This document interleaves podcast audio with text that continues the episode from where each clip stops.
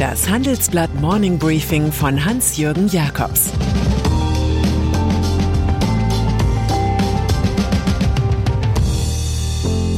Guten Morgen allerseits.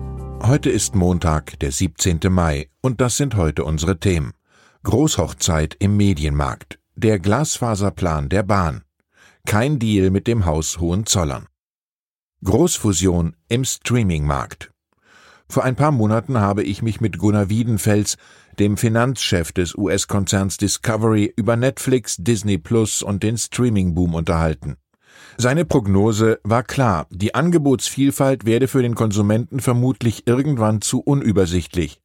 Mittelfristig wird es sicher zu einer Konsolidierung kommen, so Wiedenfels. Jetzt ist es soweit. Die zahlreichen Discovery-Kanäle von Eurosport bis Food Network sollen in einem Blockbuster-Deal mit den Medienaktivitäten des US-Giganten AT&T verschmelzen. Dazu gehören unter anderem CNN, HBO, Cartoon Network und das Hollywood-Studio Warner Bros. Unter dem Druck der Börse soll sich AT&T lieber auf Telekommunikation konzentrieren und auf den Konkurrenzkampf mit Verizon und T-Mobile. Dass der Gigant einst 85 Millionen Dollar für Inhalte ausgegeben hat, dient nur noch der historischen Wahrheit. Eskalation in Nahost. Es ist eine blutige Rechnung. 3100 Raketen haben militante Palästinenser auf Israel gefeuert. Zehn Menschen sind dabei gestorben. Umgekehrt soll es bei Bombardements des israelischen Militärs im Gazastreifen bislang 192 Tote gegeben haben. Am Sonntag hat Israels Luftwaffe auch das Haus des Hamas-Chefs beschossen. In der ersten öffentlichen Sitzung des UN-Sicherheitsrats zum Nahostkonflikt hat Generalsekretär Antonio Guterres ein sofortiges Ende der Kämpfe gefordert. Er warnt davor, eine unaufhaltsame Sicherheits- und humanitäre Krise auszulösen und den Extremismus in der gesamten Region weiter zu fördern. Die USA stellen sich offenbar noch gegen eine gemeinsame Erklärung des UN-Sicherheitsrats. Am morgigen Dienstag wollen die EU-Außenminister darüber beraten, wie Europa am besten zu einem Ende der derzeitigen Gewalt beitragen könne. Das sagt der Außenbeauftragte Josep Borrell. Ein Weg wäre ein baldiges Treffen des Nahostquartetts, zu dem die Vereinten Nationen, die EU, die USA und Russland gehören. Glasfaserpläne der Bahn. Vom Start-up One Fiber Interconnect GmbH haben Sie vermutlich noch nie gehört. Als strategischer Investor tritt der Gründer der Helios Kliniken Lutz Helmich mit seiner Aton-Gruppe auf. Der operative Chef ist Klaus Kremper, der frühere Güterverkehrschef der Deutschen Bahn. Mit seinen alten Arbeitgebern bringt der Manager ein Riesenprojekt an den Start. Er will entlang des Bahnschienennetzes ein 27.000 Kilometer langes Glasfasernetz aufbauen. Nach langen Verhandlungen haben sich die Unternehmen auf das Vorgehen geeinigt. Das haben meine Kollegen erfahren. Es soll ein homogenes Netz entstehen, das zum Beispiel bei Cyberangriffen vom globalen Netz getrennt werden kann und es könnte ein baldiges Ende der Datennetzlöcher versprechen. Rohstoffe verteuern Klimawende. Die Energiewende ist uns lieb und teuer, und zwar teurer als vorher gedacht.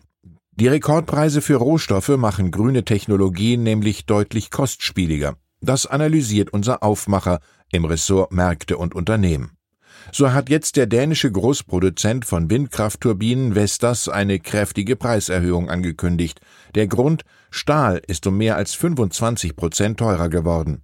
Auch andere Branchengrößen wie Nordex und Siemens Gamesa planen, ihre Produkte zu viel höheren Tarifen anzubieten.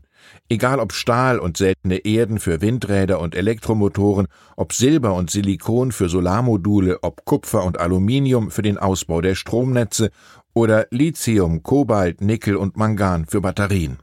Der Trend zur Green Energy wird die Rohstoffnachfrage und die Preise weiter antreiben. Deal mit den Hohenzollern gescheitert.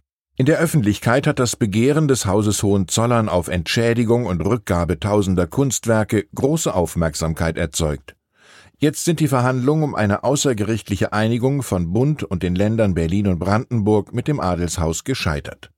Brandenburgs Kulturministerin Manja Schüle nennt im Tagesspiegel drei Gründe.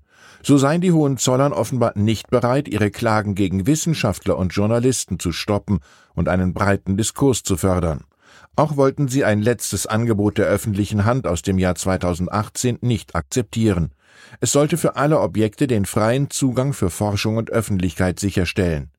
Jetzt muss das Potsdamer Verwaltungsgericht über eine Klage des aktuellen Hohenzollern-Chefs Georg Friedrich Ferdinand Prinz von Preußen entscheiden. Sie richtet sich gegen das Land Brandenburg. Dieses lehnt eine Entschädigung für Immobilien ab, die nach 1945 enteignet wurden. Begründet wird dies mit einem Verweis auf die NS-Vorlieben der Hohenzollern. Vom letzten deutschen Kaiser Wilhelm II. sind tatsächlich bizarre verbale Verirrungen bekannt. So schrieb er 1927 an einen amerikanischen Freund, die Presse, die Juden und die Mücken sind eine Pest, von der sich die Menschheit so oder so befreien muss. I believe the best would be gas.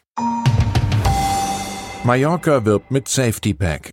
Einer der irrsinnigsten Corona-Vergleiche von Politikern war, Mallorca in einem Atemzug mit Ischgl zu nennen. Aktuell meldet die Baleareninsel gerade mal 23 Fälle auf 100.000 Einwohner. Und es gibt strenge Masken- und Testbestimmungen. Und jetzt wirbt die regionale Ministerpräsidentin Francina Armangol mit einer speziellen Versicherung um Sommerurlauber. In einem Infektionsfall deckt sie die Kosten ab, etwa für ein neues Flugticket oder Hotels. Im Corona-Jahr 2020 war die Zahl der ausländischen Urlauber auf Mallorca um fast 90 Prozent eingebrochen. Die zurückkehrende Nachfrage hat dort bereits zu Preissteigerungen von 30 Prozent für Mietwagen geführt. Die vorsichtigen Verleihfirmen hatten eine zu kleine Zahl von Autos auf die Ferieninsel geordert. Udo Lindenberg wird 75. Und dann ist da noch Udo Lindenberg, Kulturschaffender seit den 1960er Jahren. Er feiert heute seinen 75. Geburtstag. Die Zeitungen sind voll mit Geschichten über den Musiker, der einst bei der Band Passport getrommelt und später die deutsche Sprache popfähig gemacht hat. Er sang über die Reeperbahn Rudi Ratlos, Johnny Controletti, Andrea Doria, Erich Honecker und den Horizont, hinter dem es immer weitergeht. Zum Jubiläum bessert er jetzt mit dem neuen Album Udopium die Umsätze der Musikindustrie auf. Lindenberg hat während der Corona-Pandemie allein im Hamburger Hotel Atlantik residiert.